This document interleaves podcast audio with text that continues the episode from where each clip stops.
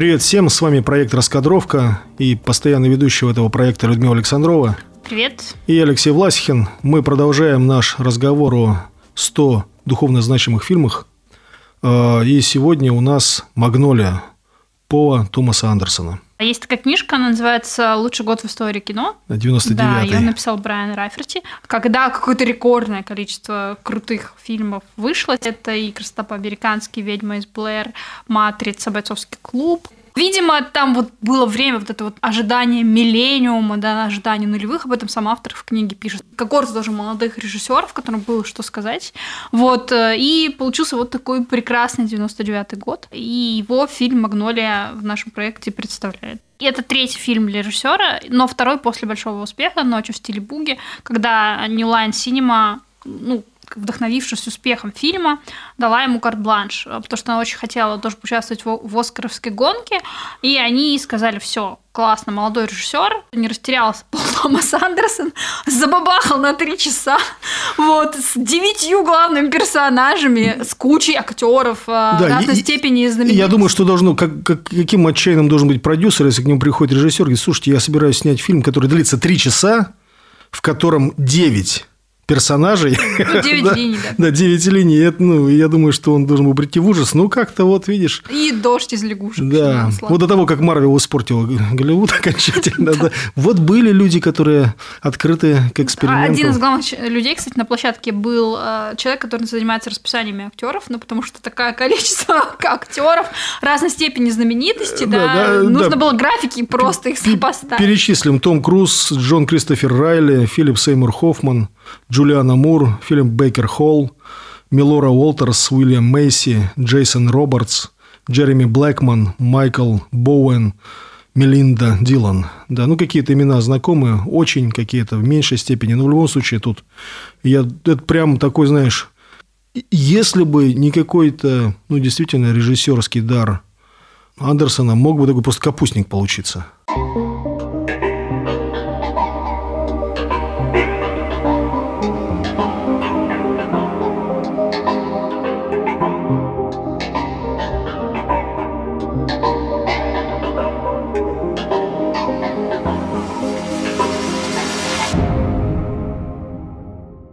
Молодому режиссеру говорят, снимай, что хочешь. Даже что так можно не придумать, в космос полететь, но он берет, что он говорит, что семья – это самое жаркое топливо всех историй. Хочешь драму – бери семью. Хочешь комедию – бери семью. Да, все, все ну, внутри такого института, как семья, есть. Все жанры вообще какие угодно. Не надо в космос летать. Посмотреть вон на собственные отношения с отцом, да, с мамой, с родителями, между поколениями. Ты найдешь вообще все, что хочешь, любой жанр. Один из главных мотивов этого фильма – это роль случая. Да, и здесь выросший на кино Андерсон обыгрывает вот эту тему, что вот так в жизни не бывает, так бывает только в кино да, какие-то события, которые нет, так, так, так только в кино бывает. Он пытается, ну, хотя снимает кино все равно, но тем не менее а, противопоставить этой, а, этому утверждению. Фильм начинается с перечисления трех невероятных фактов. В жизни бывают настолько невероятные случайности. Да, что кино отдыхает. Да, что кино отдыхает. Да. И, они, и эти случайности, он как бы такой заброс делает в самом начале фильма, не могут быть просто чем-то случайными, извините за тавтологию. Вот что вот в этих случайностях ну, проглядывается что-то большее. И он берет 9 разных персонажей, а, в жизни которых у всех кризис, какой-то потерянность. Да. Герой Тома Круза, Фрэнк Маки, там, на, на первый взгляд, телепроповедник мачизма. Ну, конечно же, что если его ну, чуть-чуть потереть, так сказать, э, налет внешний вот этого мачизма с него стереть, окажется такой потерянный э, мальчик, которому не хватило любви в детстве. Герой Джона Кристофера Райли, Джим Каринг, такой полицейский, э, религиозный, который недавно потерял жену, и вот тоже ему не хватает в жизни как-то любви, он тоже ищет ее. Джулиана Мур играет, это называется на английском, интересно, «Trophy Wife», Трофейную жену. Да, ну, то есть такая красотка, которая вышла замуж за ну, богатенького магната. магната. И, в общем, в этих отношениях вроде все понятно. То есть она вышла замуж за него из-за денег, и он, в принципе, как бы примерно так с ней отношения и строит. А теперь он умирает. А теперь он умирает от рака, да. Тут он наконец понял, что на самом деле его любит. А он как раз является отцом героя Тома Круза уже запутались, да? То есть я, да, ну в общем. Более того, там еще один есть так и персонаж, должно пожилой, быть. который умирает от рака.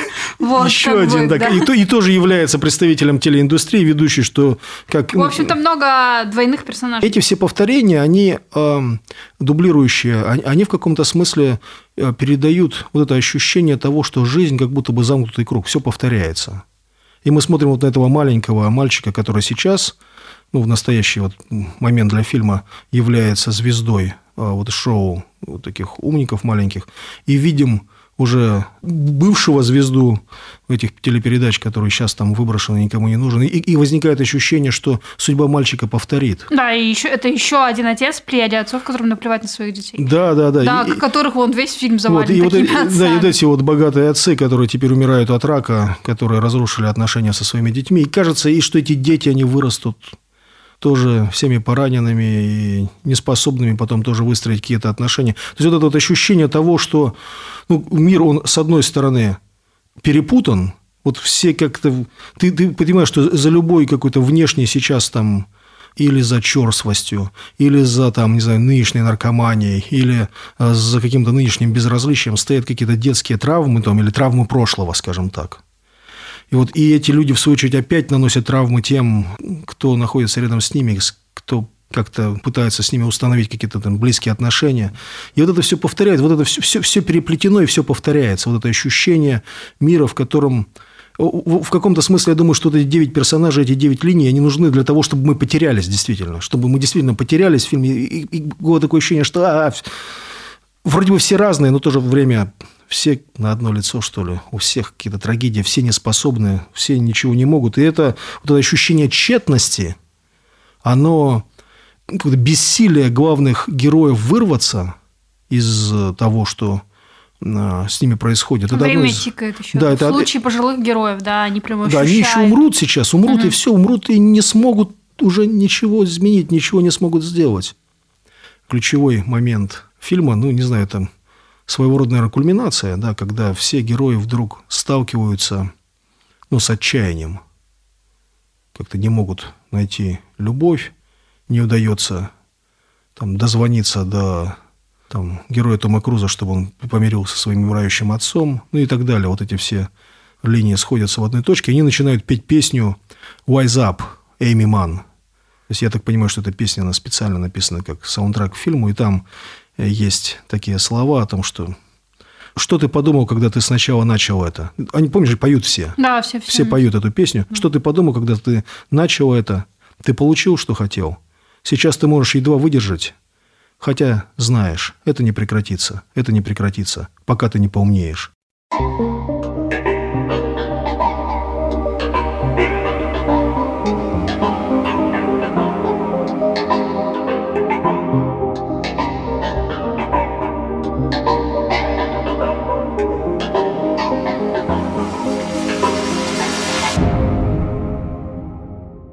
Вот здесь случается то самое чудо, одно из тоже важных для этого фильма. Совершенно невероятная история, которая, говорят, на самом деле случаются иногда. «Дождь из лягушек».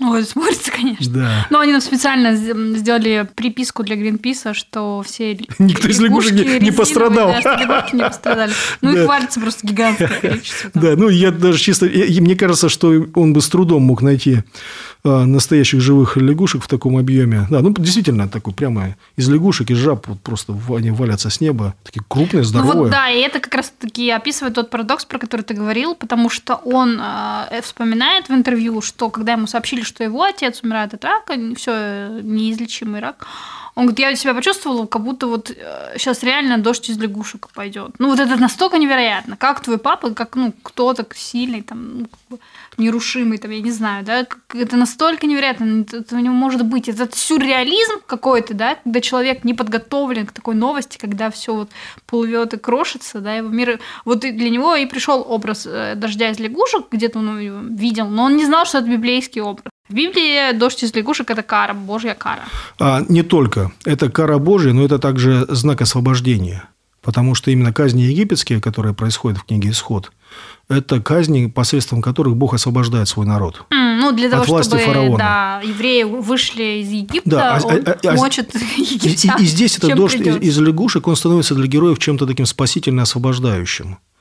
А он пробуждает тут уже умирающего вот этого телем, телемагната Эрла Патриджа, который вдруг там, из этого звука очнулся и увидел Сына. Да, сына перед своими глазами. И как-то, может, они не успели по-настоящему помириться, но что-то, по крайней мере, он посмотрел в глаза сына перед тем, как умереть.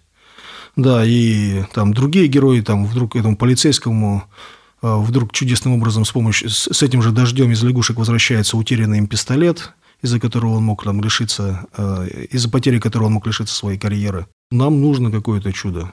Вот в этой всей круговерте нашей жизни, вот в том как бы компоте, вот там, в котором мы как-то варимся, да, нам нужно ну, рука протянута извне. То есть нам нужно какое-то, какие-то события, которые позволят нам ну, встряхнуться, которые позволят нам увидеть, что в нашей жизни, помимо вот этих каких-то случайностей, есть и промысел, да, есть, какая, есть, есть чудо, да, то есть в данном случае чудо как, это как нечто, напоминающее тебе о небессмысленности и небесполезности не необреченности, да, всего, что с тобой происходит. Ну, еще здесь, мне кажется, такая идея, что вот они бесконечно крутятся в этом своем колесе, каждый в своем колесе, ничего не могут контролировать, все несется с бешеной скоростью куда-то, куда они не хотели, как они здесь вообще оказались, непонятно. И вот э, бывает, ну, в, к сожалению, в жизни бывают вот такие встряски, ну, вот как бы вот эти... Или к счастью. Да, или к счастью. Вот здесь это... Смерть того же близкого человека, да, или что-то да. такое происходит, что тебя останавливает останавливает. Ты не, не можешь. В этот момент ты вынужден остановиться. Это что-то такое, что ты должен осмыслить, это что-то ну, ну, сверх твоего опыта, что-то такое, перед чем, наконец, ты должен встать и обдумать. У тебя нету вариантов больше. Да, опять же, если уж мы вспоминали там того же Экклезиаста и там, книги мудрости библейские, лучше войти в дом э, смерти, чем да, в дом радости потому что это такие события, которые напоминают о конечности жизни. Да, и у Андерсона, да, в этом фильме вот то, что позволяет людям пересобраться, действительно, это, ну, там, помимо «Дождя из лягушек», это действительно смерть близких. Это напоминание того, что ну, жизнь конечна, и ты... Это напоминание о том, что по-настоящему важно. И те, кто нас любит. Да, те, кто нас любит. И, и осознание того, что ты нуждаешься в других. Вот эти какие-то вещи, они становятся тем, что вытаскивает героев, по крайней мере, нет, я бы сказал так, не то чтобы вытаскивает, дает надежду на то, что выход возможен. Да, здесь есть два очень теплых персонажа да, среди всего этого зоопарка. Это вот, полицейский, да, которому сказали, которого Джон Кристофер Райли играет, Джим Каринг. И медбрат, медбрат которого играет Филипп Сеймур Хоффман, тоже два таких человека, которые стремятся принести ну, какую-то любовь и заботу вот во всем этом бардаке, который окружает их. И опять, возвращаясь вот к этой штуке, она для меня, правда, даже захотелось какие-то моменты чуть в фильме пересмотреть. Это идея того, что а, фильм скрепляют песни. Да, фильм начинается а, с песни «One is the loneliest number», то есть «один – это самое одинокое число». То есть это выражение одиночества всех героев. А в конце а, там звучит песня «Save me». То есть это песня, в которой а, как бы такой лирический герой просит то есть, «Спаси меня своей любовью». Нам нужно чудо и любовь другого. Вот две вещи, которые нам необходимы для того, чтобы мы могли со своей жизнью что-то сделать. Конечно, фильм, он, в нем нет триумфализма, в том смысле, что в нем нету классического хэппи-энда, как, по-моему, сам Андерсон или кто-то другой назвал финал этого фильма самым грустным хэппи-эндом. В нем есть не утверждение того, что у героев все получится, может быть. А, а остается легкая надежда. Угу. Ну, остается именно надежда. Ну, пускай не легкая, остается надежда на то, что у них что-то вот в этом всем бардаке, перепутанности, поломанности, исковерканности их жизни, жизни их судеб, вот всего может вот эта любовь, да, это стремление как-то найти другого, это понимание того, что нужно выйти из этой какой-то круговерти, это все оставляет надежду, что возможно, возможно, что-то у них получится.